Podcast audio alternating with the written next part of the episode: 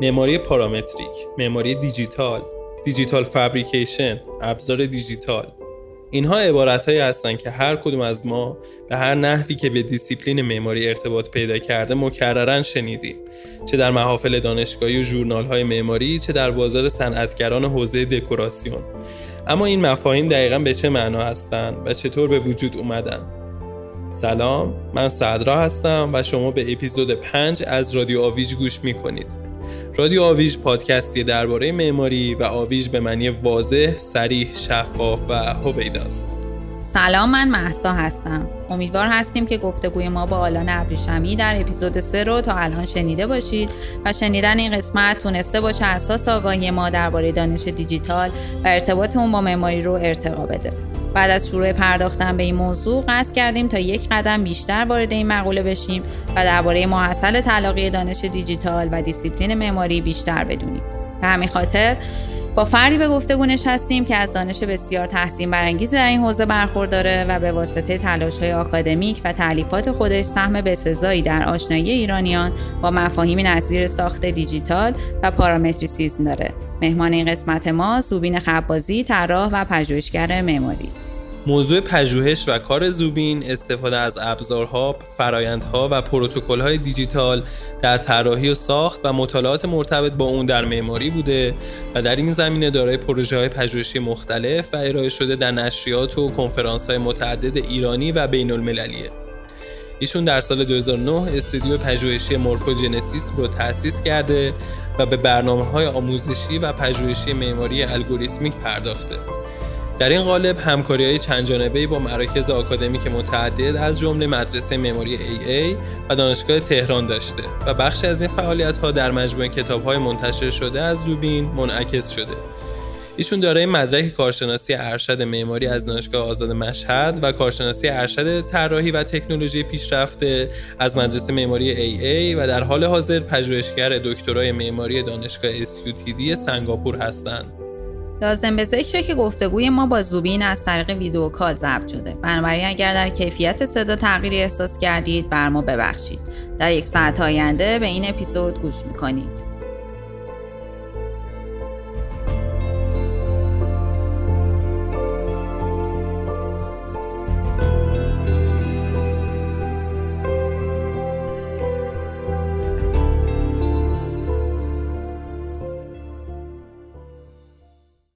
ممنون از اینکه دعوت ما رو پذیرفتین زوبین عزیز. من با سوال اول شروع می‌کنم و بعد شما شروع کنید. سال 1968 هانس یه معمار اتریشی مقاله منتشر کرد با این عنوان که همه چی معماری است.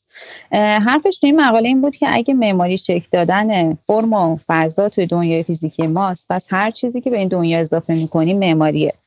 می‌خواستم نظرتون رو در این مورد بدونم. سلام به شما. مرسی که منو دعوت کردیم که تو این گفتگو شرکت کنم و خیلی خوشحالم که کنار شما بشینم و در مورد معماری صحبت کنیم. چون که موضوع شما در مورد اینه که معماری چی نیست پاسخ دادن به این سوال خیلی هوشمندی می‌خواد و سیاست ورزی می‌خواد.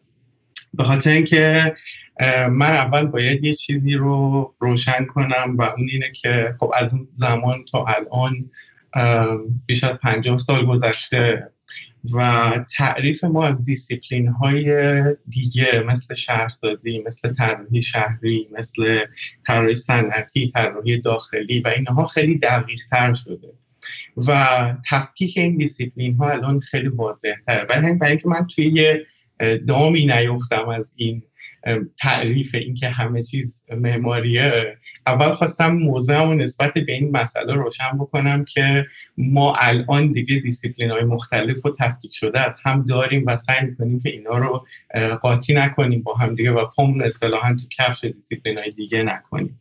ولی از اینکه بگذریم یکی از چیزهایی که در ارتباط با این مقاله هانس من می‌دونم که خیلی در زمان خودش مطرح شده اینه که هانس می‌خواد اینو بگه که معماری فقط ساختمون نیست ولی شامل فرایند هاست شامل روش نگاه ماست شامل مسائلی که تو دیسیپلین هست و خلاصه سعی کرده که چیزهای مختلفی رو بیاره و بگه که معماری و از این منظر بعضی ها میگن که حتی هانس هولاین زمینه سازی کرده برای اینکه ما media های جدید و روش های جدید رو هم در حوزه معماری ببینیم و اینو تا حدودی مقابل این ایده ای که مثلا والتر بنیامین داشته قبل از اون که در mechanical reproduction هنر می‌گفته که ما هیچ چیز دیگه ای رو نیاریم و درگیر نکنیم با تولید هنر چون اون اصالت اثر هنری رو از بین می‌بره.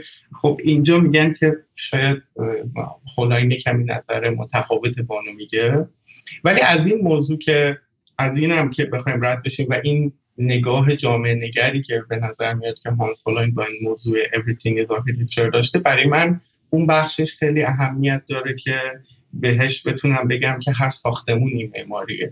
و از این منظر شاید مثلا به تعریف خیلی شاید جامع نگری که امروز از معماری هست یعنی مثلا هنر و علم طراحی ساختمان ها art and science of designing buildings and structures همچین یک چیزی به من اینو میگه که هر چیزی که ساخته میشه که انسان قرار از اون استفاده بکنه و در اون کار بکنه زندگی بکنه و تفریح بکنه این معماری و این برای من مهمترین چیزی که از این می‌فهمم و برام اهمیت داره.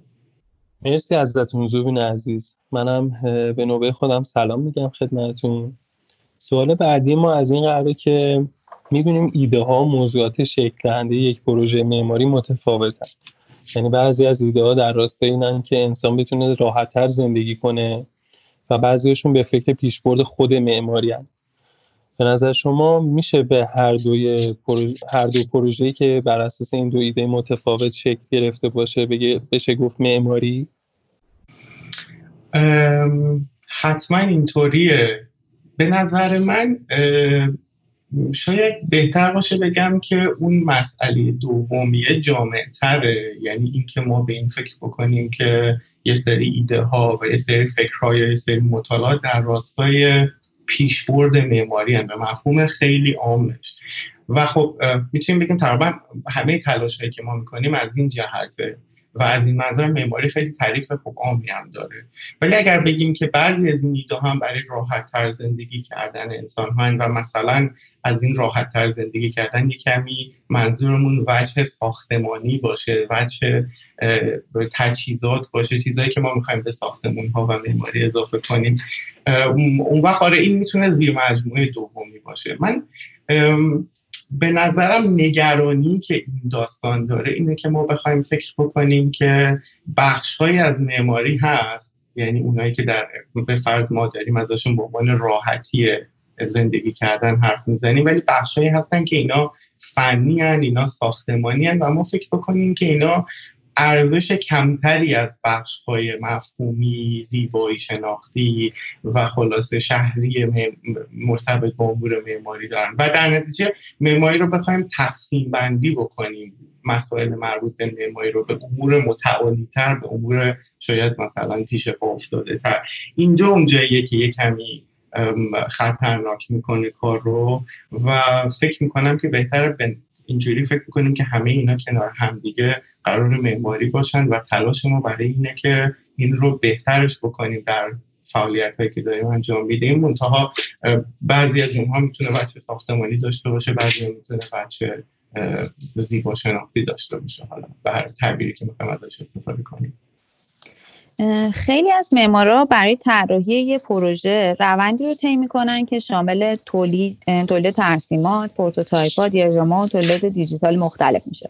حالا به نظر شما اینا به خودی خودشون می‌تونن معماری محسوب بشن یا صرفا یکی از مراحل رسیدن به پروژه نهایی هستن؟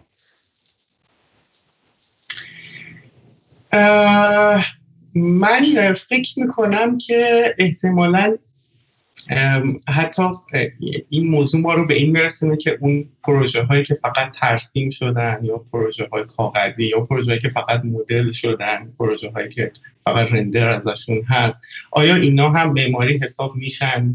یا فقط اونایی که ساخته شدن دیگه؟ و ترجیح میدم که این قدم های اولیه رو یعنی حالا از ترسیم و prototype و دیاگرام و اینها تا پروژه های کاملی که فقط طراحی شدن رو همه رو بخشی از دانش معماری بدونم تا اینکه بخوام به اینها مثلا برچسب معماری بزنم. از این منظر که بگیم اینا فضان و چیزی هن که خب میشه تجربهشون کرد. نه اینا نیستن. یعنی ما اگر بخوایم بگیم معماری از این منظر که یک وجه ساختمانی داره و یک وجه ساخته شده فیزیکی داره. ما باید بتونیم تو اون بریم و اونو تجربه کنیم و درونش مثلا کنارش قرار بگیریم. ولی اگر به این مفاهیم جانبی نگاه کنیم اینا بخشی از مفهوم عامتر دانش معماری و اتفاقا بعضی از اینها خیلی مهمتر از ساختمان ها هستن. به خاطر اینکه مثلا یک ایده یا یک prototype بعضی وقتا تونسته به صدها هزارها ساختمان به فضای معماری شکل بده. و برای همین اهمیت اینها ممکنه که خیلی وقتا بیشتر از خود فضای ساخته شده معماری باشه. ولی خب دانش معماری اگر یک مفهوم عامتری داشته باشه هم شامل اینا میشه هم شامل اون چیزی که ساخته شده. من فکر این اتفاق تو دیسیپلین های دیگه هم میفته یعنی مثلا به پزشکی هم احتمالا نگاه بکنیم یه سری مفاهیم مجرد هستن که بخشی از دانش پزشکی هستن ولی یه سری مف... مفاهیم دیگه یا کاربردهایی هستن که اینا به طور مشخص تو مثلا موضوع درمان به کار میرن که خب ولی همه اینا کنار همدیگه دانشی رو می‌سازن به نام پزشکی به زوبین جان جایی توی این دیدگاهتون اشاره کردیم که یه جورایی شرط معماری دونستن یه پروژه اینه که فضا بشه درش تجربه بشه. حالا خواستم الان از شما بپرسم که تجسم فضا رو هم عرضه با تجربه کردنش در فیزیکی نمی‌دونیم به نظرم خیلی می‌تونه نزدیک باشه ولی به هر حال تجسم اون چیزیه که در ذهن احتمالا یک طراح و یک معمار می‌تونه خیلی قوی تر باشه. و یا اگر ما با همکاران خودمون در داخل این دیسیپلین داریم هم صحبت می‌کنیم و به تصاویر نگاه می‌کنیم می‌تونیم برداشت دقیق تری از اون چه که در این تجسم و این تصویر ارائه شده داشته باشیم. ولی خب تجربه باید خیلی عام بشه و باید توسط همه قابل استفاده باشه همه بتونن اینو تجربه بکنن خب به عنوان مثال فضایی که توی یک گیم یا توی یک فیلم سینمایی در واقع به تصویر کشیده میشه و یه جورایی توسط مخاطب یا کاربر درک میشه نظرتون راجع به این چیه؟ الان خیلی تجربه های زیادی هست از فضاهای مدل سازی شده سبودی که در مثلا گیم ها استفاده بشه یا سینما استفاده بشه. بعضی از اینها علمان های شناخته شده معماری رو هم دارن. بعضی از اینها هم خیلی فضاهای عجیبتر اصطلاحا آخر زمانی رو هم حتی می‌تونن تصویر سازی بکنن که ما از تجربه واقعی اون فاصله داریم. ولی خب کارکرد اینا خیلی متفاوته. کارکرد اینا میره در حوزه مثلا انترتینمنت تفریح و به هر حال ما داریم اونا رو می‌بینیم به عنوان از جنس هنر یا بالاخره بخش فرهنگی که ویژوال یعنی تصویری هن. و توی اون تصاویر چیزهایی از جنس معماری خیالی هم ساخته شده این فضاهایی که ما نمی‌تونیم تجربه کنیم. ولی اگر بخوایم به دیسیپلین خودمون برگردیم و تجربه هایی رو بگیم که توسط اونها می‌خوایم با ساختمون ها ارتباط برقرار بکنیم و از اونها یاد بگیریم و برای ساخته شدن پروژه های بعدیمون کمک بگیریم. خب تجربه کردن فضای ساخته شده برای ما مهمه ولی البته من بازم همطوری میگم اینا یعنی اینا با هم کاملا متفاوتن منتها اون چیزهایی که از جنس تجسمن و از جنس prototype و الگوان می‌تونن بر تولید تعداد خیلی زیادی ساختمون واقعی اثر بذارن. یه مقدار این بحث رو برگردیم به عقب یعنی یه پیشینه تاریخی رو با هم دیگه چک کنیم. ابزار از کی و چطور وارد معماری شده؟ و خب نهایتا چطور تبدیل به ابزار دیجیتال شده؟ من برای اینکه پاسخ این سوال رو بدم باید به دو نکته اشاره کنم. یکی اینه که بدونیم که ابزار برای بحث معماری دو تا بچه مختلف داره. یکیش اینه که ابزار ساخته و ابزار ساخت شاید از همون ابتدای سکونت انسان ها توسعه پیدا کرده و بوده. ابزارهایی که ما برای ساختن ساختمان ها استفاده کردیم. ولی بحث بعدی ابزار طراحیه و ابزارهایی که ما استفاده کردیم با, با, که با کمک اونها معماری بکنیم. حالا اگه به این دومیه بخوایم نگاه کنیم اون وقت می‌تونم اینو اینجوری ادامه بدم که ابزارهای طراحی خب معمولا همون چیزهایی که ما باهاشون آشناییم کاغذ و قلم و خطکش و پرگار و اینا. منتها در طول زمان بعد از اینکه در پولوش سالهای 1970 به بعد ما با پیشرفت کامپیوترهای شخصی و توسعه نرم افزارهای مختلف طراحی روبرو شدیم. جاییه که این توسعه داره به سمت استفاده از ابزارهای دیجیتال در کار طراحی معماری صورت می‌گیره. حالا از اینجاست که موضوع موضوع ابزار دیجیتال برای ما مطرح میشه و خب این ابزار دیجیتال ابتدا ابزاری بوده که کمک انجام کارهایی می اومده که پیش از اون توسط دست انجام می‌شد.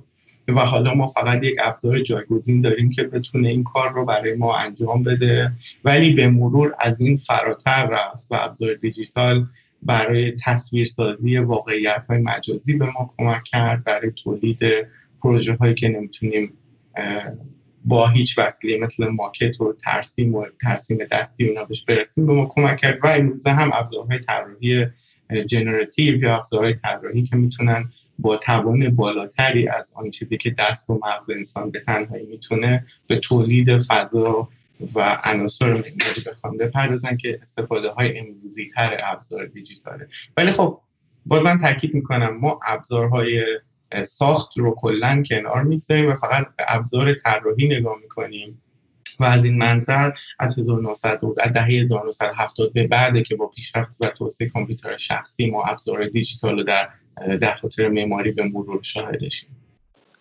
همین موضوعی که اشاره کردین یعنی توسعه کامپیوترهای شخصی و در واقع نرم افزارهای کامپیوتری که به یا کمک ترسیمات معماری اومدن باعث شد که اصطلاحا استریو بی کاغذ توی دهه 1980 توی دانشگاه کلمبیا شکل بگیره و هد اون جریان می‌دونیم که برنارد شومی بود.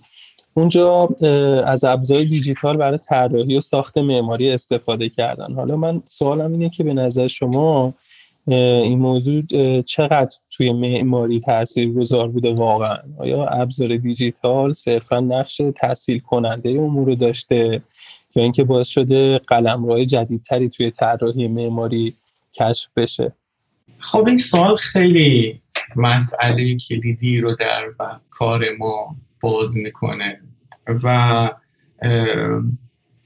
آره ابتدا تصور می‌شد که ابزار فقط نقش تسهیل کننده داره. شاید واقعا هم همینطور بوده. یعنی اون دورانی که از اصطلاحاتی مثل computerization یا اتوماسیون استفاده می‌شد تصور بر این بود که این ابزارها به ما کمک می‌کنن که کارهایی که داریم به صورت روزمره انجام میدیم تسهیل بشه و ما بتونیم سریعتر راحتتر اینا رو با کامپیوتر انجام بدیم. ولی نگاه های مثل همین نگاه برنارد چومی که معماری رو فقط بیایم تو کامپیوتر ببینیم و از کاغذ استفاده نکنیم و بعد نگاه های از این دست که کلا در دانشگاه های و institution های پیشرو اروپای آمریکایی شروع شد به شکل گرفتن از اون از دهه 80 به بعد اینا حتما تاثیرش خیلی فراتر از تسهیلگری انجام کارها بود. همونطور که مثلا ما امروز می‌تونیم برگردیم مثلا به تلویزیون نگاه کنیم. آیا تلویزیون فقط تسهیلگری کرد ارتباط ما با سینما رو یا تئاتر رو مثلا یا نوع دیگری از تفریح و سرگرمی رو برای ما فراهم کرد؟ و از اون پیچیده تر و پیشرفته تر موبایل های هوشمند مثلا. اینا هم تصور میشه که فقط یه سری کارها رو تسهیل بکنن به نسبت به ابزارهای ساده تر تلفنی که مثلا در قبل داشتیم. ولی خب اینا تقریبا می‌تونیم بگیم که سبک زندگی ما رو عوض کردن. در حوزه معماری هم مسئله خیلی پیچیده تر از این شد که فقط تسهیلگری باشه. من به دو بخش مختلف فعلا اشاره می‌کنم توی این سوال. که دوست دارم الان بهش نگاه بکنم یکی بخش اینه که اصلا در design process چه کمکی به ما کرده این ابزارها. و سه تا کلمه به خیلی مهمه. یکی سرعت یکی کاراییه و یکی دقته و همه اینا برای انجام پروژه های معماری خیلی برای ما مهمه. چون ابزارهای کامپیوتری سرعت کارایی و دقت رو در پروژه ها خیلی افزایش دادن. در فرآیندهای طراحی ما. حالا می‌تونیم بیشتر بعدا در موردش صحبت بکنیم. یه بحث دیگه که اینجا خیلی اهمیت پیدا کرد و الان روز به روز داره اهمیتش بیشتر دیده میشه بحث همکاریه و کلابوریشنه و باز الان می‌بینیم که ابزارهای دیجیتال و پلتفرم های طراحی جدید امکان همکاری کردن آدم های مختلف روی پروژه های معماری رو خیلی فراهم کردن. چیزی که در گذشته و با استفاده از ابزارهای ساده نقشه و, کاغذ و قلم و اینا انقدری فراهم نبود چون هر طراحی با میز کارش و نقشه های جلوش رابطه خیلی مستقیمی داشت و اون آثاریتی که لازم داشت رو روی اون انگار نقشه ها و کاغذ های خودش داشت.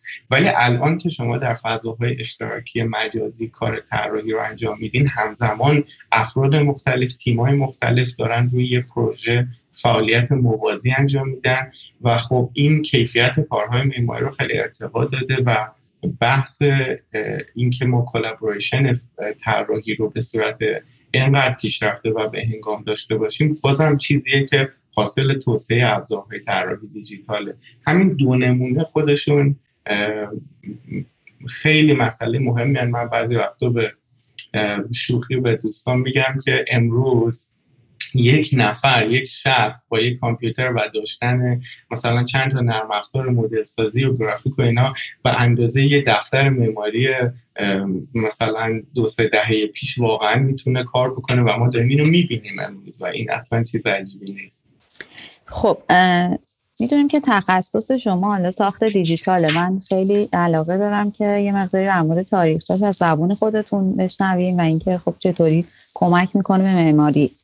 آره همونطور که میگین من ضمن اینکه مسئله طراحی دیجیتال رو شروع کردم به کار کردم خیلی علاقه شدم به مسئله ساخت دیجیتال و چیزی که این روزا کلمه های مختلفی بهش میگن مثل دیجیتال فابریکیشن یا digital construction یا computational construction همه این کلمه ها براش استفاده میشه و داستان تقریبا مشابه توسعه ابزارهای طراحی بازم برمیگرده به حول و حوش همون دهه 1970 میلادی که توسعه دستگاه های CNC رو داریم.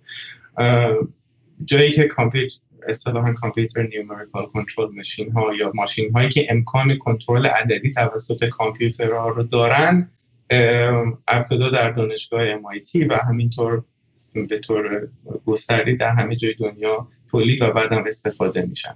حالا خیلی نمی‌خوام به جزئیات تاریخیش اشاره بکنم ولی اتفاق خیلی مهمی که در این فرایند میفته اینه که ما دستگاه CNC و بعد از اون ربات ها 3D پرینتر ها و انواع مختلف دستگاه های ساخت داریم که به مرور میان و می‌تونن فرایندهای ساخت رو که حالا قبلا ها فرایندهای subtractive بود حالا فرایندهای additive داریم یعنی ابتدا با کاهش متریال انجام می‌شد حالا با افزایش اون انجام میشه رو بتونن با کامپیوتر کنترل بکنن. این یعنی اینکه دست انسان از اون فرایند اصلی ساخت حذف بشه و اون کار توسط ماشین ها انجام بشه. که عملا اون چیزی که ما در گذشته به عنوان کرافسمنشیپ یا هنر و صنعت دست خلاصه کارها داشتیم به مرور به سمت ماشین ها منتقل میشه.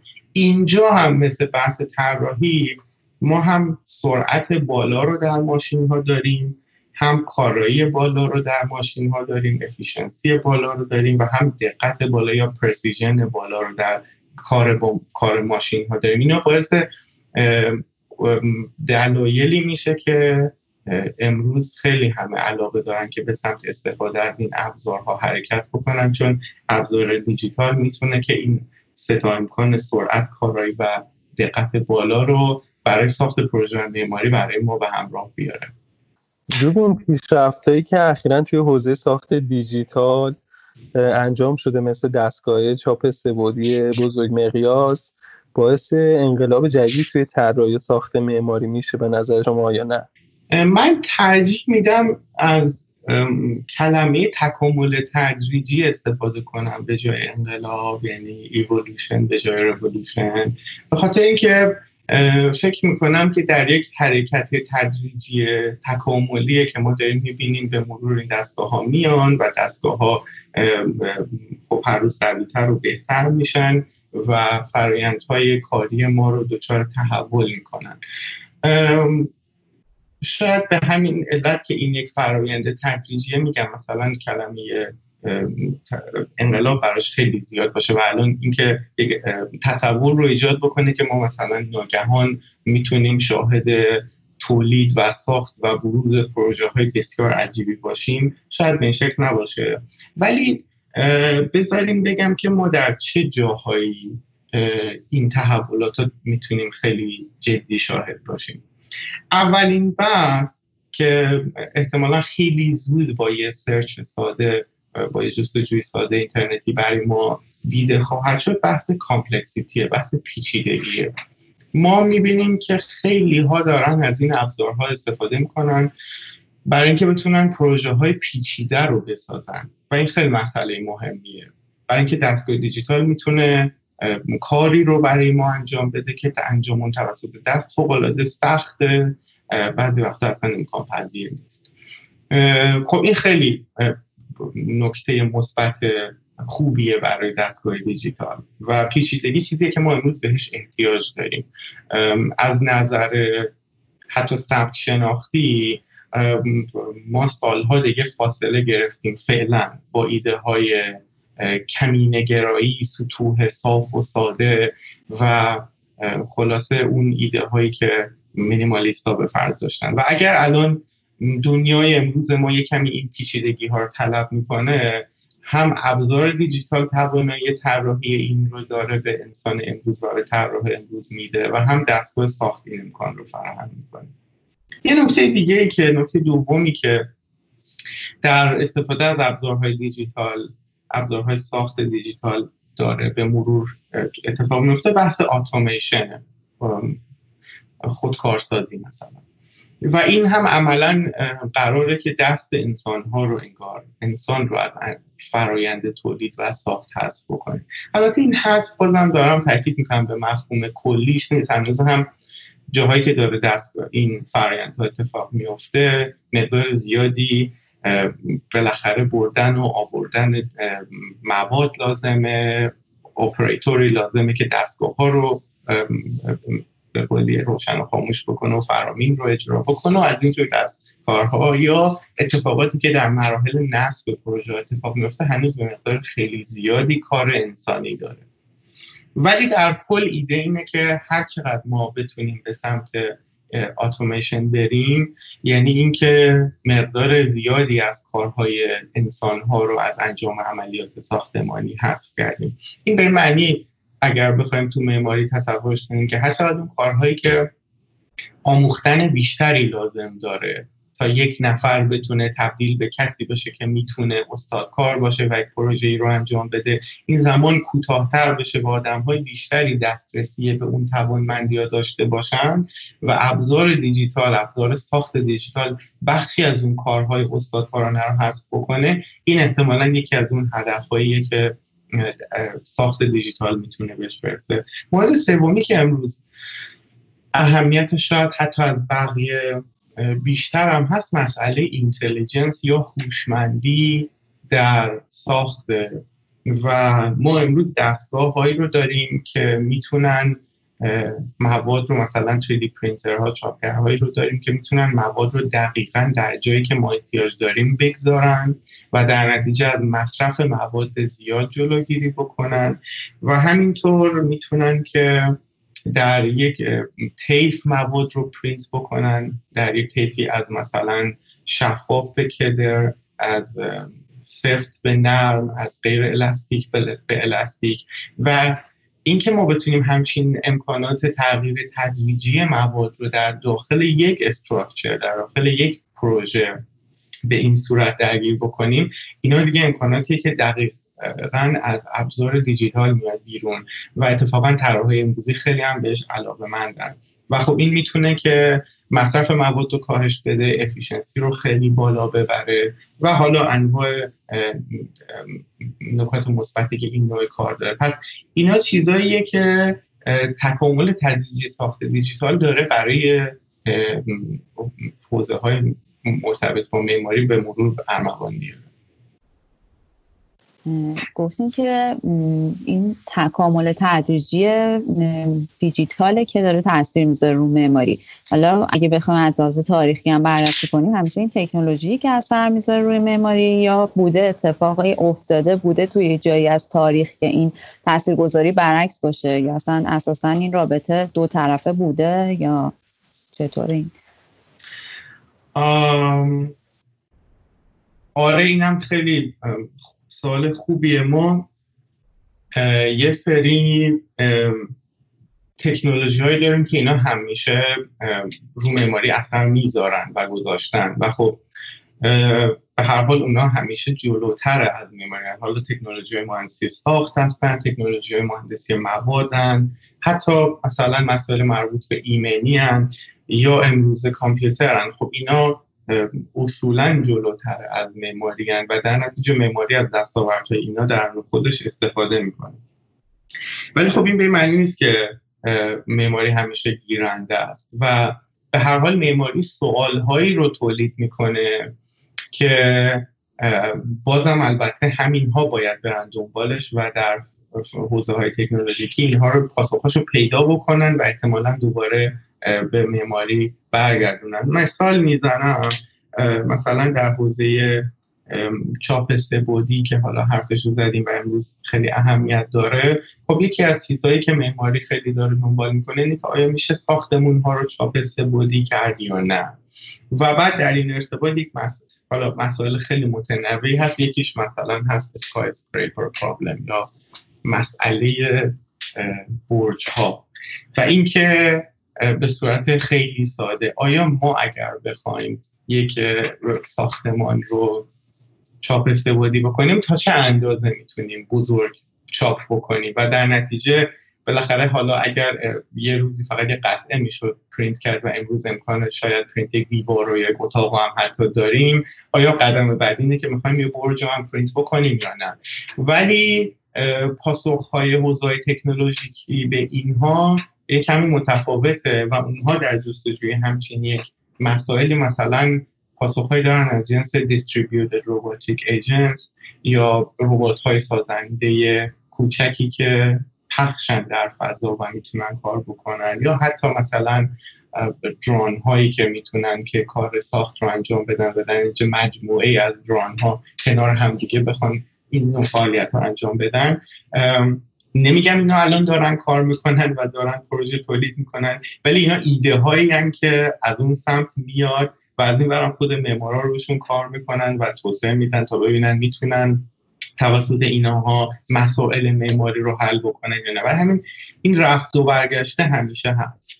پس میشه اینطور جنبندی کرد که معماری با اون پیشرفتی که همیشه داره برش اتفاق میفته ایجاد نیاز می‌کنه و خب تکنولوژی برای پاسخ دادن به این نیاز میاد خودش رو آپدیت می‌کنه و از این تاریخ کمک می‌کنه. این یعنی ارتباط دو سویه رو میشه اینطوری دید؟ آره حتما همینطوره. یعنی کاملا این ارتباط رفت و برگشتیه. معمولا این حوزه های از مهندسی هستن که اینها کلا کارشون حل کردن مسائل دیسیپلین های دیگه است یعنی الان کسانی که در حوزه مثلا کامپیوتر هم دارن فعالیت می‌کنن درسته که کارشون برنامه نویسیه و ما به فرض کسانی که مهندس software برنامه نویسن ولی اینا یا دارن برنامه نویسی می‌کنن برای اینکه مسئله مثلا توسعه سایت هایی که می‌خوایم از طریق اون چیزی خرید و فروش بکنیم حل بشه. در نتیجه دارن به retail به خرده فروشی کمک می‌کنن.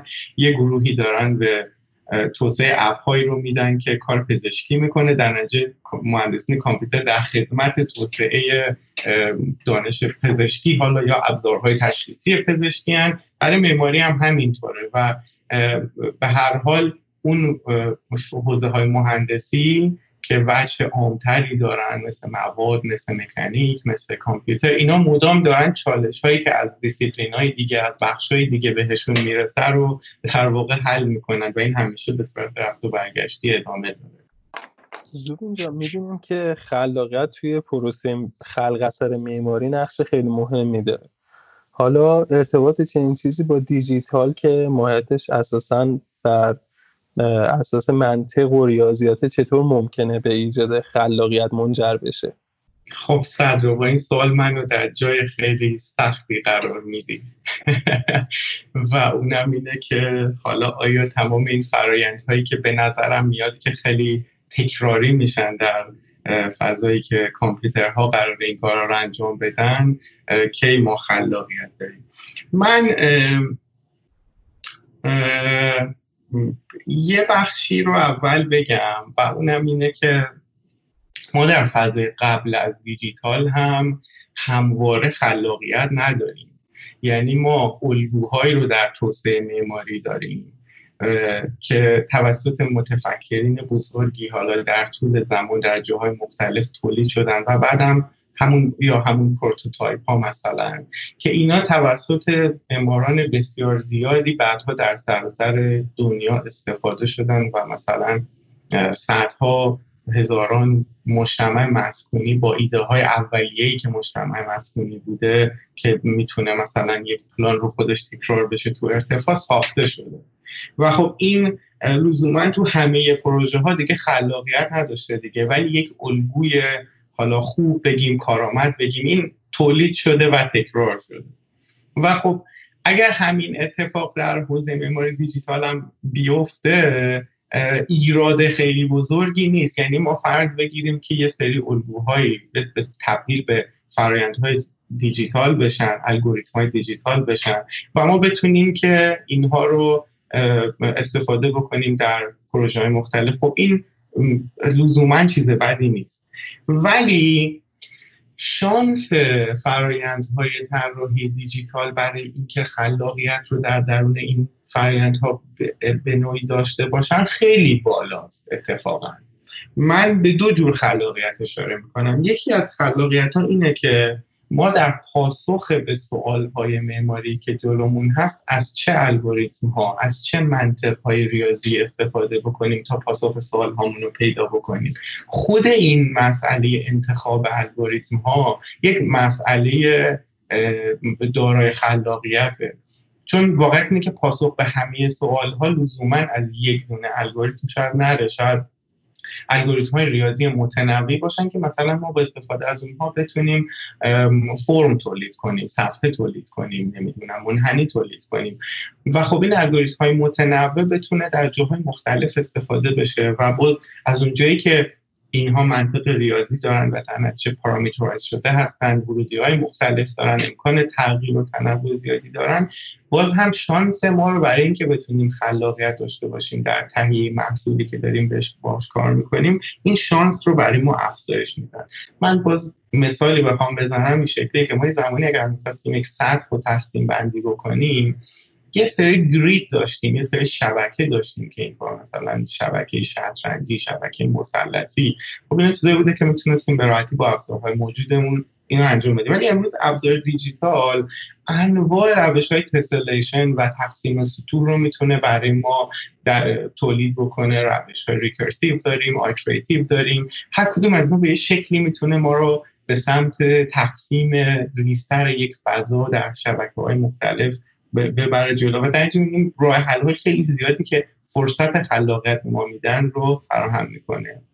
اما این موضوع دیگه ای که مورد دومی که می‌خواستم در خلاقیت بهش اشاره بکنم اینه که برخی از این الگوریتم هایی هم که باز استفاده می‌کنیم درون خودشون شانس هایی از تولید محتوای خلاقانه رو دارن به خاطر ساختار خود الگوریتم که اینا معمولا پیچیده ترن مثلا الگوریتم که ما امروز خیلی هم زیاد میبینیمشون تحت عنوان ایجنت بیس مدلینگ الگوریتم ها که اونایی که از agent های خیلی زیاد استفاده یا مثلا randomized process ها اونایی که عدد ها و بالاخره محتوای تصادفی دارن. یا مثلا اونایی که به سمت self organization یا خودسازماندهی میرن. و خب اینها در فرایندهای کاری خودشون انقدر پارامترهای متنوعی دارن که مثلا دو تقلید اتفاقاتی که در طبیعت داره اتفاق میفته اینا هم بتونن به صورت این بدون اینکه دیزاینر تعریفش کرده باشه و فقط با فراهم کردن اون فضای طراحی به نوعی به تولید علمان های جدیدی که خلاقانه هم باشه بپردازن. در همین ما هم می‌تونیم در اون در انتخاب الگوریتمایی که استفاده می‌کنیم فضای زیادی رو برای خلاقیت داشته باشیم. هم می‌تونیم در داخل این الگوریتم ها با اضافه کردن این concept های جدیدتر ریاضی همونطور گفتم مثل مثلا self organization اینها فرصت های خیلی زیادی برای خلاقیت تولید کنیم. یکم برامون از پارامتریسیسم میگین. اصلا کلا این معماری پارامتریک چی هست؟ آره این خیلی خوبه که اشاره بکنیم مثلا back to the basics که اصلا داریم به چی نگاه می‌کنیم و کجاییم. ما خیلی واژه های متنوعی الان در فضای طراحی استفاده می‌کنیم که به همین مفهوم اشاره دارن. مثلا معماری دیجیتال مثلا معماری پارامتریک طراحی الگوریتمیک generative design computational design ولی من می‌تونم به شما بگم که تقریبا همه اینا به یک مفهوم دارن امروز اشاره می‌کنن. شاید کلمه معماری دیجیتال البته مفهوم عامتریه. ما در گذشته مثلا هر چیزی که با استفاده از کامپیوتر تولید می‌شد حتی با مثلا یعنی روش معماری سنتی ولی استفاده از ابزار جدید و هم بهش معماری دیجیتال گفتیم در یه جاهایی. ولی این مهم نیست. امروز بیشتر به این داریم نگاه می‌کنیم که ابزارهایی که امکان برنامه نویسی یا تولید الگوریتمی که فضا دارن استفاده بشن و توسط اینها معماری تولید بشه. که خب خود واژه پارامتریسیزم یا معماری پارامتریک چیزی که البته شخص آقای پتریک شماخر بهش در منیفست خودش در این معماری اشاره کرده و این تحت عنوان یک سبک معرفی می‌کنه. و خب اون برای این سبک معماری هم ویژگی هایی رو بیان می‌کنه مثل مثلا سیالیت مثل اینکه این معماری داره اجزای زیاد باشه یا این معماری پاسخگو باشه انتباق پذیر باشه تغییرات تدریجی رو بتونه درون خودش ببینه. حالا من کلمه های مدل انگلیسیش رو سعی کنم صرف نظر بکنم. معماری که پوسته داشته باشه معماری که پیچیده باشه یا حتی از ساخت دیجیتال استفاده بکنه.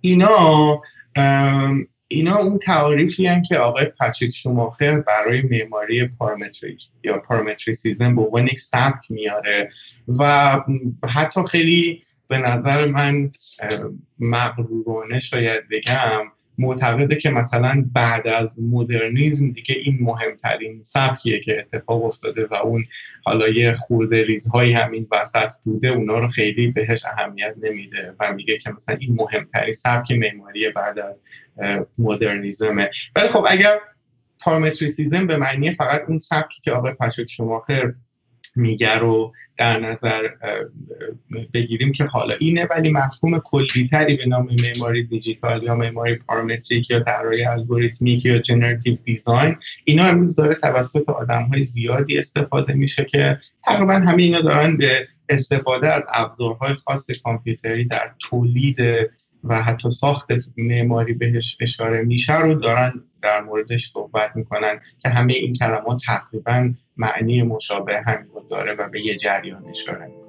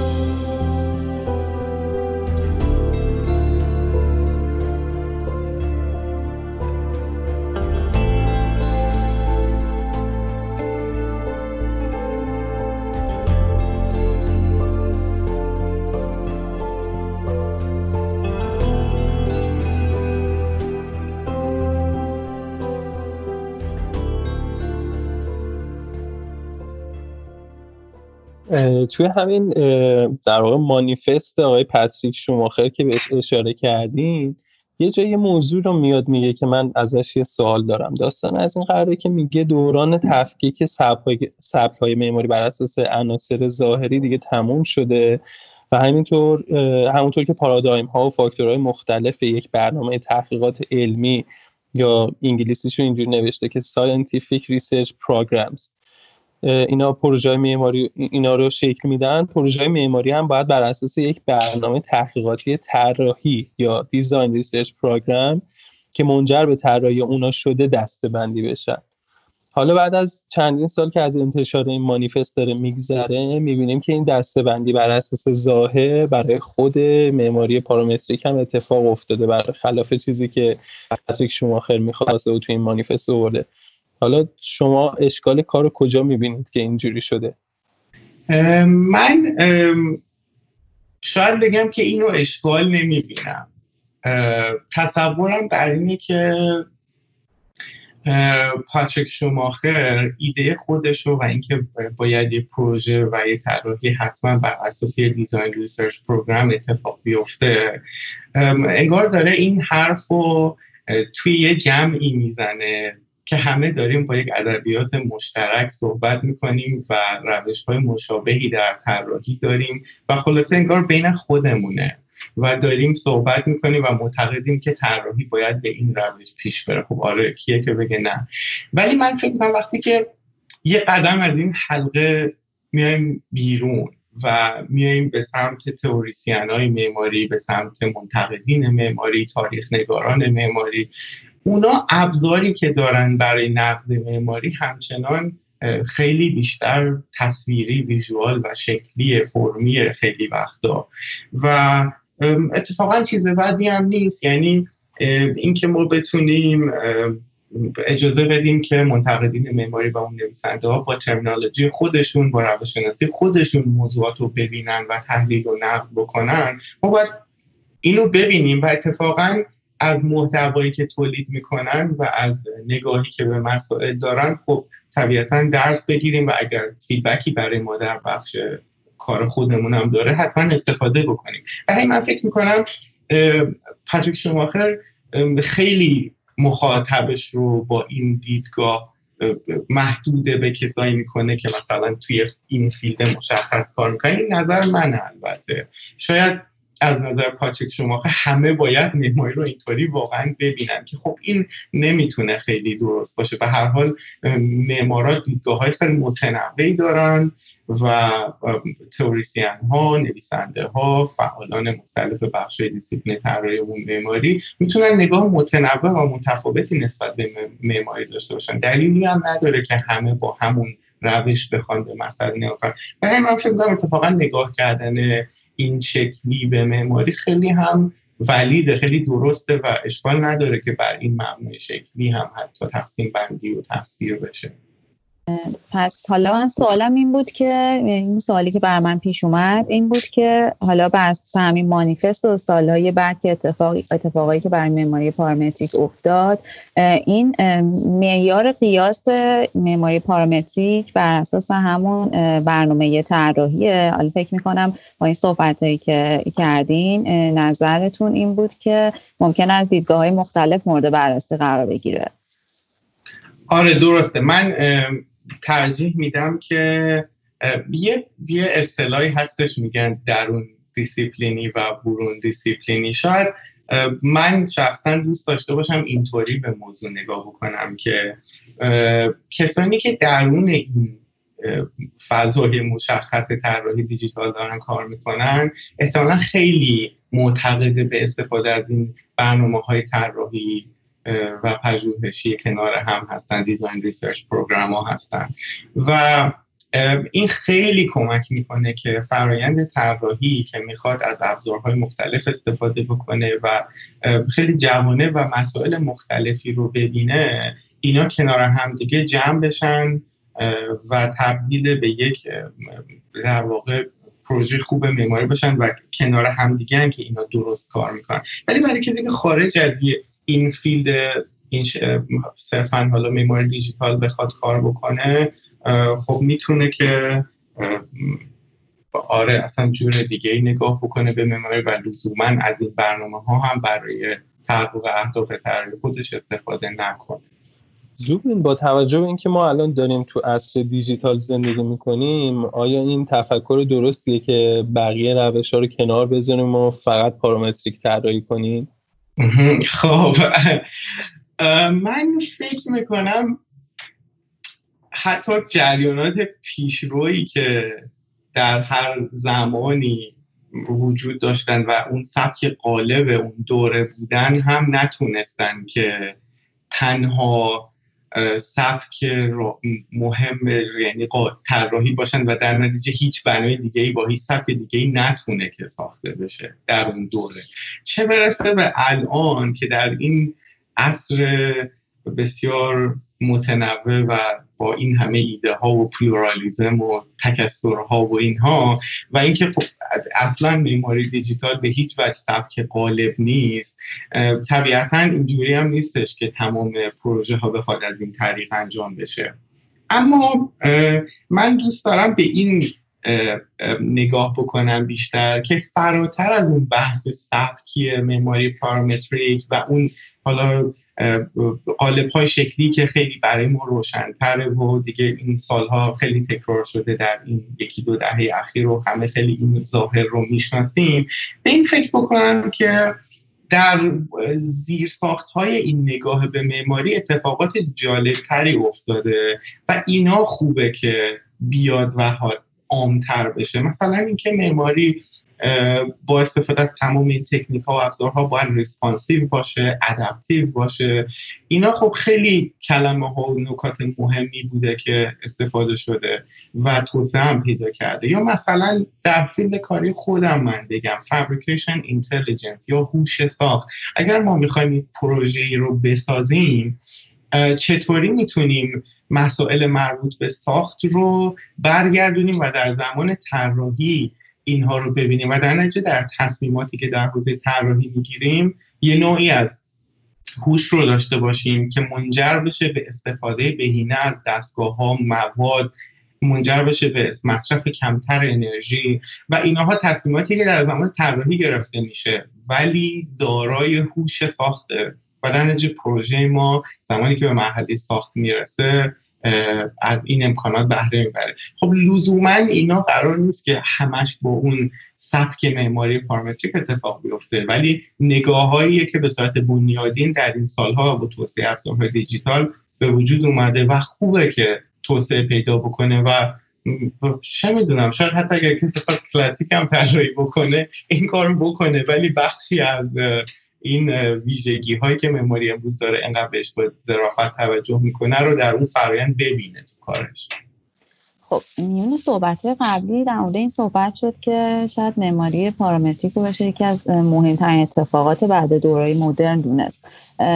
این همونطوری که می‌دونیم یه سریا اعتقاد دارن که یه پروژه هایی مثل کاره گاودی تفکر پارامتریک داره. من می‌خوام بدونم که این تفکر پارامتریک رو ما از ابتدا داشتیم و بعد بر با استفاده از تکنولوژی حالا اختراع شده و اینا یا اینکه پروژه‌ای که بدون ابزار دیجیتال کشیده شده باشه اصلا نمی‌تونه پارامتریک باشه. خب این خیلی چالنجینگه یعنی کسانی که توی این دیسیپلین تو این field ببخشید. خودشون دارن کار می‌کنن.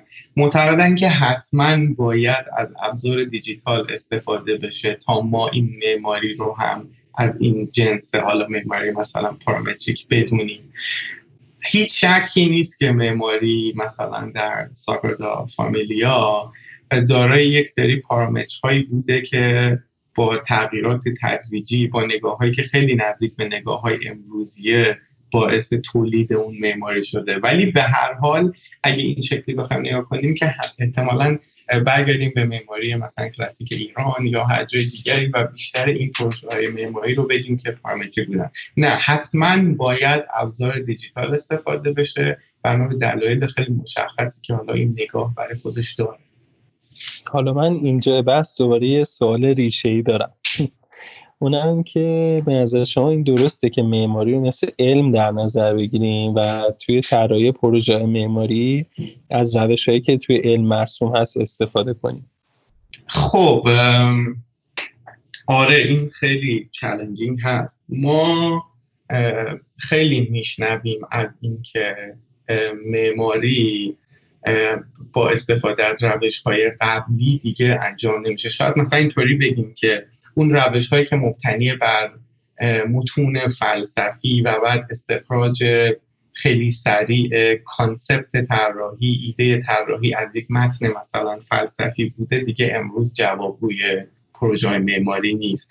یا اون نگاه هایی که خیلی مبتنی بر فرآیندهای هنری بودن مثلا. اونا هم امروز دیگه کافی نیستن و همه جا هم صحبت میشه از اینکه ما احتیاج به روش های design research داریم و خب پژوهش و اینا خب آره خیلی مهمه و در نتیجه همه بلافاصله آدم رو هل میده به این سمت که فکر بکنیم که پس از روش علمی باید استفاده کنیم.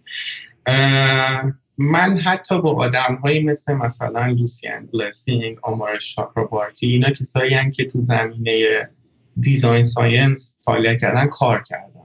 چیزی که از اینو یاد گرفتم اینه که تو design science اگر حالا بخشی از اون روش علمی کردن طراحی باشه اینا سعی می‌کنن که طراحی رو به صورت یک فرایند خیلی سیستماتیک ببینن و در اجزای مختلف این فرایند در مراحل مختلف این فرایند انواع چارت ها سوال ها نمی‌دونم جداولی رو تامین کنن که شما با تهیه کردن پاسخ های اینها مرحله به مرحله جلو میرین تا در انتها به یک پروژه یا یک محصول برسیم. ولی خب جالبه که وقتی با همین آدم های اینقدر فعال صحبت می‌کنی یا این فرایند ها رو نگاه می‌کنی هیچ کدوم از اینا بازم توضیح نمیده که پس اگر همه این ها رو هم ما می‌کنیم که خیلی هم کردن چطور میشه که ما مثلا می‌خوایم یه لپتاپ طراحی بکنیم؟ یکیش میشه مکبوک اپل یکیش میشه پد مثلا آی بی ام سابق و لنوو جدید. هر دو هم خوبن. اصلا نمی‌خوایم بگیم کی بده یا کی خوبه ولی خیلی متفاوتن. یا مثلا گوشی هوشمند هم همینطور از برندهای مختلف که نگاه بکنیم هر کدوم طرفداران خیلی شدید دو آتش خودش رو داره. و, و جواب این سوالا رو در خیلی وقتا واقعیتش رو بخواین design science علیرغم ادعاهایی که می‌کنه نمیده. من می‌خوام اینو بگم که اگر حالا روش علمی رو به مفهوم عامترش صحبت بکنیم ما در معماری که به دنبال اثبات چیزی نیستیم. ولی ما در روش های علمی خیلی وقت دنبال اثبات چیزی یا کشف چیزی هستیم. مثلا ما می‌خوایم واکسن کرونا ویروس پیدا بکنیم یا می‌خوایم مثلا داروی درمان بیماری کرونا پیدا بکنیم. این این احتیاج به روش علمی داره. دانشمندان می‌دونن چطوری باید ویروس رو مطالعه بکنن چطوری با دوزهای مختلف داروهای مختلف اینو تست بکنن و خب این داستان. یا حتی در همون موضوعات علمی دیگه هم که خیلی به ساختمون مربوطه مثلا مثل سازه ها مثل بتون اینها روش علمی داره که اگر ما بخوایم یک بتون رو مثلا مقاومتش رو افزایش بدیم.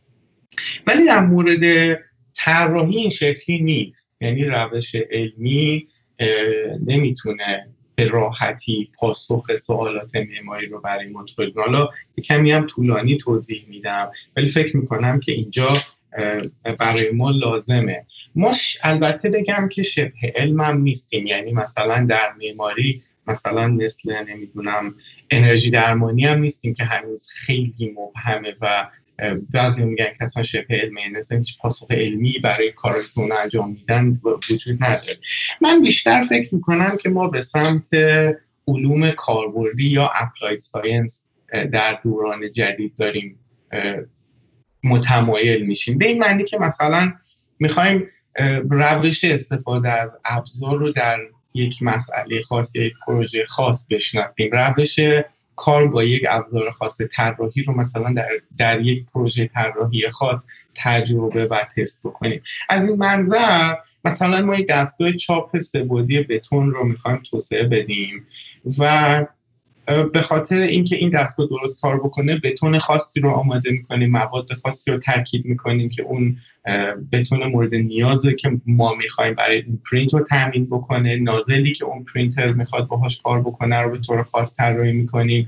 این که مثلا فاصله لایه های پرینت ما چقدر باشه زمان بندی چاپ اون بتون به چه شکل باشه تکنیک لازم برای چاپش چطوری باشه اینا رو همه رو هی جستجو می‌کنیم که چه فرمایی رو می‌تونیم باهاش پرینت کنیم چه زاویه ای رو می‌تونه برای ما پرینت کنه. اگه لایه قبلی خشک شد و ما می‌خوایم لایه جدید رو روش پرینت بکنیم مثلا مقدار رطوبت لایه قبلی چقدر باید باشه؟ و شاید تمام این مسائلی هم که کاوش بکنیم فقط برای یه پروژه خاص باشه. یعنی بازم یه دانشی رو توسعه ندادیم که توسط همه افراد دیگه که می‌خوان چاپ استبودی بتون بکنن استفاده بشه. ممکنه این نازل خاص و این دستگاه خاص فقط برای یه پروژه خاص باشه. از این منظر ما داریم یه کار applied science انجام میدیم داریم یه کار علوم کاربردی رو انجام میدیم. یعنی تکنولوژی ها و روش هایی که در جاهای دیگه توسعه پیدا کردن و ما میاریم و برای یک مسئله کار عملکردی کارکردی خودمون شروع می‌کنیم از اینها استفاده کردن. که از به این شکل تقریبا دنیای جدید و فضای جدید آره به روش های دنیای جدید طراحی منظورمه به روش های علمی علاقه داره. ولی نه از اون منظر که ما بخوایم چیزهای جدیدی رو کشف و اثبات کنیم. از این منظر که داریم دانش موجود رو در کارکردهای خیلی ویژه محدود به پروژه های خودمون تجربه می‌کنیم. وقتی که صحبت از ماشین و سیستم های هوشمند و این چیزا که میشه یه آینده خیلی جالب و شاید ترسناکی رو ما متصور میشیم همیشه که سینما هم خیلی بهش پرداخته. آینده ای که کنترل همیشه از, از دست انسان خارج میشه و کلا دست ماشین ها میفته حالا من سوالم اینه که رابطه معماری و و تکنولوژی ها طوری می‌بینی که این اتفاق بیفته؟ یا اینکه همیشه اینطور قرار باشه که این قدرت کنترل و انتخاب انسان باید توی هر پروژه دخیل باشه.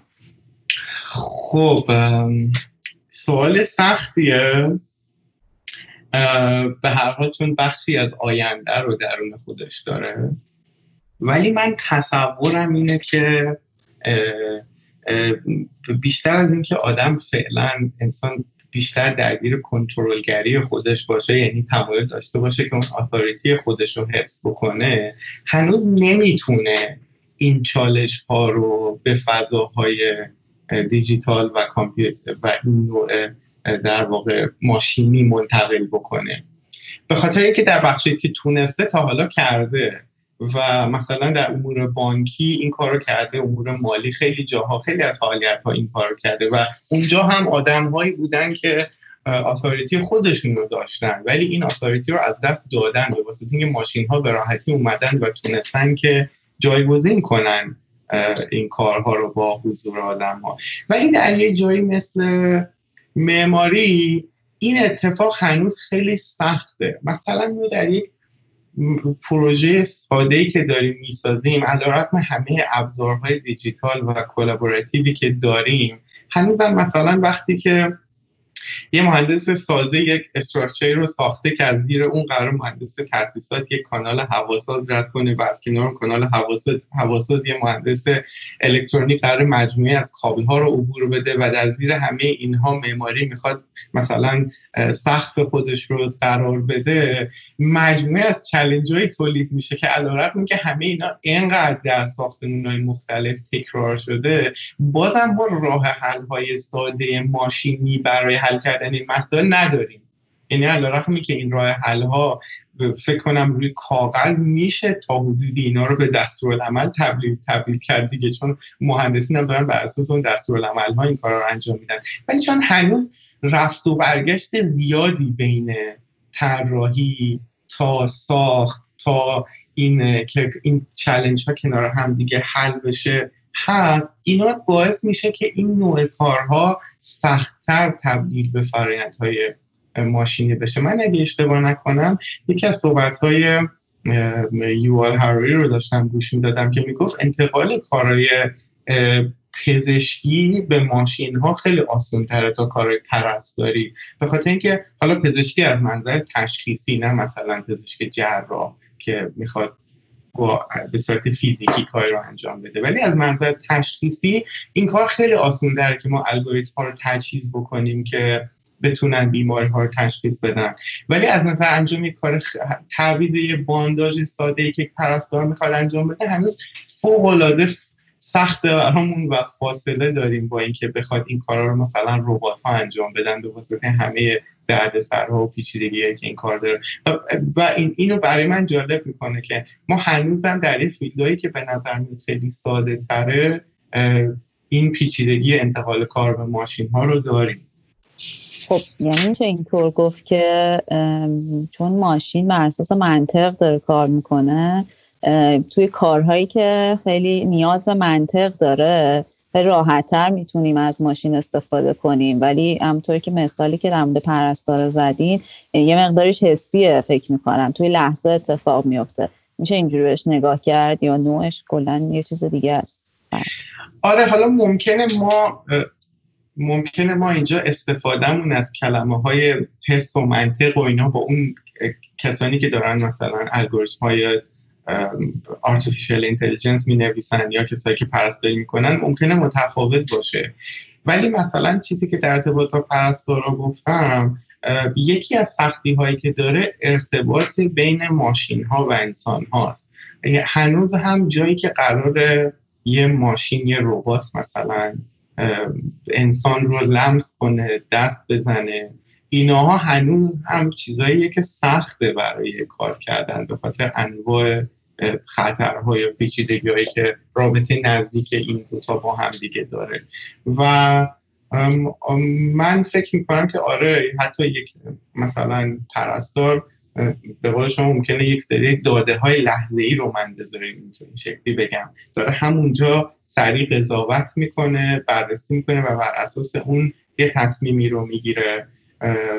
ولی ممکنه هنوز ماشین ها نتونن که همه این جوانب رو پوشش بدن. ولی خب ما می‌دونیم ماشین ها در خیلی زمینه ها بهتر از انسان ها کار کردن.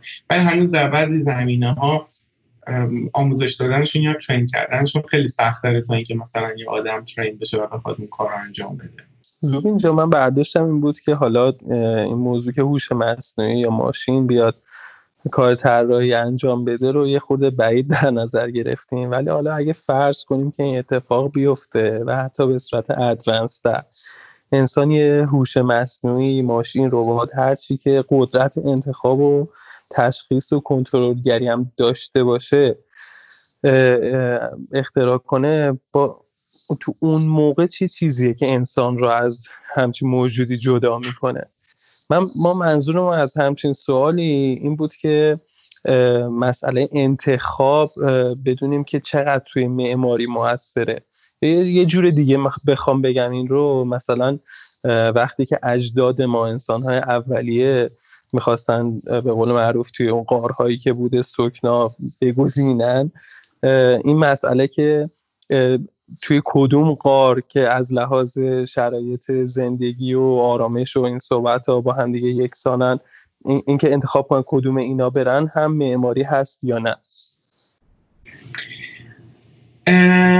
من آره کاملا درک می‌کنم این دقدقه رو و این مسئله رو.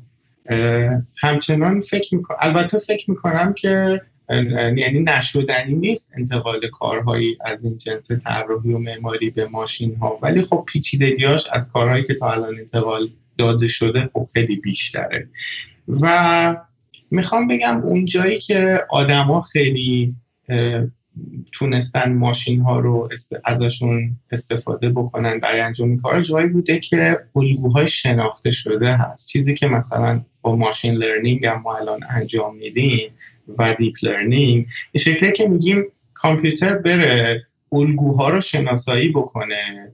حالا الگوهای ساده که نه حتما الگوهای خیلی پیچیده مثل رفتارها مثل الگوهای بیماری های اینجور چیزا. و بعد بر اساس این الگوها بتونه که تصمیم گیری بکنه و چیزی رو پیدا بکنه. تازه تو همین ها هم انسان خیلی راضی نبوده که authority خودش رو به راحتی واگذار بکنه به ماشین ها ولی خب چون کارکرد اینها رو داره می‌بینه روز به روز داره این اتفاق بیشتر میفته و یه کمی هم خب برخی از دیسیپلین ها اصلا دیگه زورشون نمی‌رسه به متخصصین نرم افزار و برنامه نویس و کامپیوتر که بتونن جلوی این فرایند رو بگیرن. یعنی همیشه هم خیلی بر اساس خواست اون افراد نبوده. مهندسین کامپیوتر فعلا در از, از یک کنار دارن میان جلو و همه چیز رو عوض می‌کنن. ولی بخشی که به نظر من هنوز انسان توش خیلی می‌تونه مثبت باشه اتفاقا اونجاییه که ما می‌خوایم خارج از الگو کار بکنیم و این مسئله رو هیجان انگیز می‌کنه. من یادمه که یه زمانی می‌گفتن که خب هوش مصنوعی آیا می‌تونه مثلا شعر بگه بعد می‌گفتن که تو تعریف بکن شعر چیه؟ من میگم که کامپیوتر برای تو شعر بگه. این یک متخصص کامپیوتر میگه. میگه تو تعریف کن شعر چیه که اگه تونستی بعد من اونو برنامه نویسیش می‌کنم.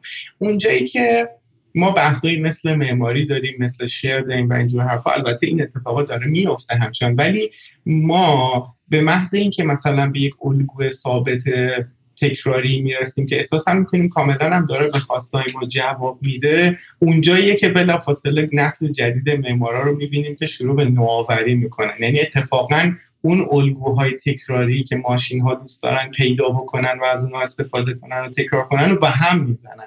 این اون نقطه که هنوزم انسان داره توش خیلی خوب عمل می‌کنه و اینکه به چه سمتی به هم می‌زنه اینو. مثلا اگر حالا سادهش اینه که بگیم مثلا امروز مینیمالیزم یا سادگی خیلی مده. یهو اینو به هم می‌زنه و در یک زمینه که تو اصلا انتظارش رو نداری میره سراغ پیچیدگی یا میره سراغ تاریخ یا میره سراغ deconstruction و با آوردن این تجربه ها تو فضای معماری کاملا اون ساختار تکراری اون اون الگوهای تکرار شونده رو به هم می‌زنه.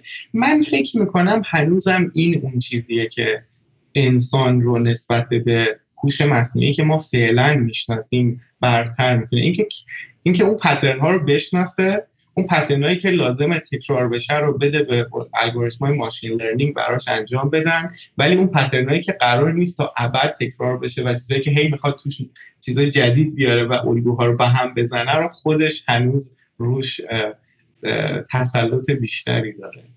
خیلی جالب و عالی. یه سوالی که الان من پیش اومد در مورد تعریف شعر صحبت کردیم ما امروز در مورد تعریف های مختلفی که تو اختزای زمان اتفاق افتاده حرف زدیم. از اینکه حالا معماری به اختزای زمان نیازهایی رو ایجاد می‌کنه و ابزار جدیدی براش تعریف میشه. حالا همه اینا به کنار یعنی این بحث که داشته باشیم در کنارش سوالی که پیش میاد این که خب این ماهیت معماری هم همین همینطوره. یعنی ماهیت معماری تعریفی داره. آیا این تعریف یکسانه یا می‌تونیم به ماهیت معماری و تعریفش هم اینطور نگاه کنیم که اختصاص زمان تغییر می‌کنه؟ یعنی ما اون تعریفی که از ماهیت معماری داریم این که فرض کنیم مثلا 500 سال پیش داشتیم حالا با این ابزاری که داریم و این اتفاقاتی که الان افتاده بازم می‌تونیم همون تعریف از ماهیت معماری داشته باشیم یا تمام این اتفاقات متفاوتش می‌کنه؟ آره من منم موافقم که این تعریف هی تغییر می‌کنه. مثلا از زمانی که ما معماری رو گفتیم موسیقی منجمد تا زمانی که مثلا معماری رو تعریف کنیم عنوان یک هنر و فنی که باعث میشه که باز کمک اون ساختمون همون رو بسازیم و تا تعریف جدیدتر اینا خب این تعریف عوض میشه و تعریف بیان ما از مفاهیمی هستن که تو ذهنمون داریم و اینکه ما این مفاهیم رو عوض، این تعاریف رو عوض می‌کنیم به خاطر اینکه خب این مفاهیم عوض میشن و در نتیجه اون متوجهیم که مرکز سقل توجه ما اونجایی که داشتیم در پروژه هامون بهش توجه می‌کردیم خیلی تغییر می‌کنه. شاید برگردم به همین اصل گفتگویی که ازش شروع شد که معماری چی هست معماری چی نیست. اینجاست که مثلا من نگاه می‌کنم و ببینم امروزه تعریف معماری خیلی به سمت فضاهای ساخته شده از هر جنسی میره چون که معماری از جنس محیط زیست می‌بینه و میگه مسئله معماری یک مسئله محیط زیستیه و ما باید به این شکل به معماری نگاه بکنیم. چون که داریم برای تولید هر پروژه مواد مصرف می‌کنیم انرژی مصرف می‌کنیم environmental impact یا تاثیرات زیست محیطی داریم به, به ازای کارهایی که انجام میدیم. و این نشون میده که تمرکز ما خب تغییر کرده امروز و حتی مثلا دانشکده هایی رو می‌بینیم که عنوانشون قبلا ها بوده دانشکده هنرهای زیبا چون که خیلی نگاه زیبا شناسانه به معماری و از جنس هنر داشتن. ولی امروز دانشکده عنوانش رفته به سمت built environment محیط ساخته شده. و بعد به جای اینکه مثلا در اون تفکر هنرهای زیبایی دانشجوی معماری بخواد با دانشجوهای مجسمه سازی و نقاشی و گرافیک و موسیقی هم دوره و هم کلاس باشه رشته های جدیدی که در یک دانشکده built environment هستن مثلا مثل public policy سیاست گذاری عمومی مثل مثلا environmental sustainability خود معماری شهرسازی طراحی شهری public health یا مسئله سلامت عمومی و مجموعه چیزهایی که کنار هم دیگه جمع میشه تا ترکیب رشته های مرتبط با فضاهای ساخته شده یا built environment رو بسازه امروز خب می‌بینیم که تعریف اینها فرق داره با تعریف چندین سال پیش از معماری که می‌تونست یک تعریف فلسفی یا یک تعریف هنرهای زیبایی باشه. و خب خوبه که ما این شکلی به مسئله نگاه کنیم که امروز حالا به هر شکلی شاید تعریف کلمه خود معماری هنوز هم ثابت باشه. همون هنر و صنعت ساخت فضاها باشه. ولی مفاهیمی که داریم باهاش کار می‌کنیم وجه زیست محیطی پیدا کرده و نگرانی های انسان رو نسبت به زیست کره بیشتر نمایش میده و از این منظر شاید وجود دیگه معماری رو کمرنگتر می‌کنه این نگاه ها زوبین جان به عنوان سوال آخر می‌خواستم ازتون خواهش کنم که اگر منبع خاصی به عنوان کتاب مد نظرتون هست چه در رابطه با ماهیت معماری چه در رابطه با ارتباط معماری دنیای دیجیتال یا هر موضوع دیگه به ما و مخاطبین رادیو آویژ معرفی کنیم من همیشه خیلی برام کار سختیه کتاب معرفی کردن و فکر می‌کنم که کتاب خوب برای هر کسی احتمالا در پاسخ به سوالاتیه که داره یا پروژه های فکری که دنبال می‌کنه کتاب های مورد نظرش هم هر کسی می‌تونه از اون جهت پیدا کنه.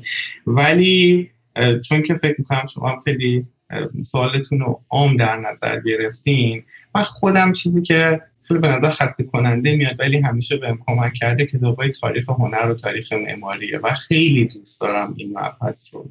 و رقم این که میگم خوندن این کتاب ها به نظر خیلی خسته کننده میاد و شاید آدم نتونه خطی بشینه یک کتاب مثلا هزار صفحه تاریخ و هنر رو از یه سرش باز بکنه تا تهش هم بخواد بره. ولی بارها دیدم که در پروژه های طراحی که داشتم در نقد جایگاه خودم در اینکه کجا هستم و نسبت به پروژه هایی که دارم می‌بینم یا کار می‌کنم چه دیدگاهی دارم چه جایگاهی دارم همیشه تاریخ خیلی بهم کمک کرده. و اینکه تاریخ هم خطی نخوندم هیچ وقت. برای همین گاهی مثلا ممکنه یه فصل از کتاب تاریخ هنر باز کرده باشم و در مورد گوتیک خونده باشم. چون که در اون مقطع احتیاج به این داشتم که ببینم اون تزئینات امروز چطوری و در فضای معماری امروز ترجمه و استفاده شده. و خب به نظر من برای خیلی از فعالیت های ما تاریخ خوندن جواب داره و به حال اینو دوست دارم که توصیه کنم به بقیه.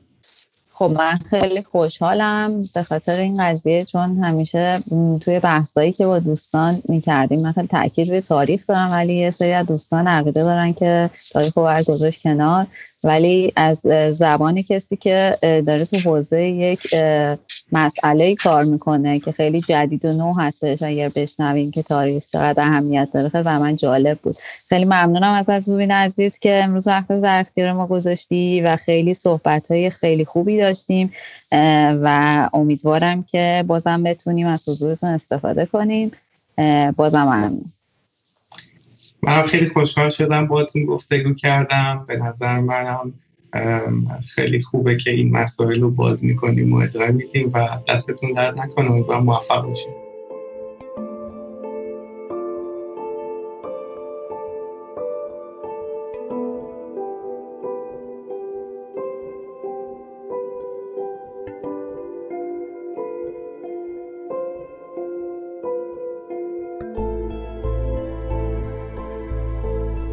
خیلی ممنون از اینکه این اپیزود رو تا اینجا دنبال کردید و جا داره یه تشکر ویژه بکنیم از شما که توی این مدت کوتاه با حمایت خودتون از این پادکست به ما انرژی دادید برای ادامه فعالیتمون. امیدواریم که با انتقادات و پیشنهادات شما بتونیم بهتر از این پیش بریم. خوب و خوش و خورم باشید.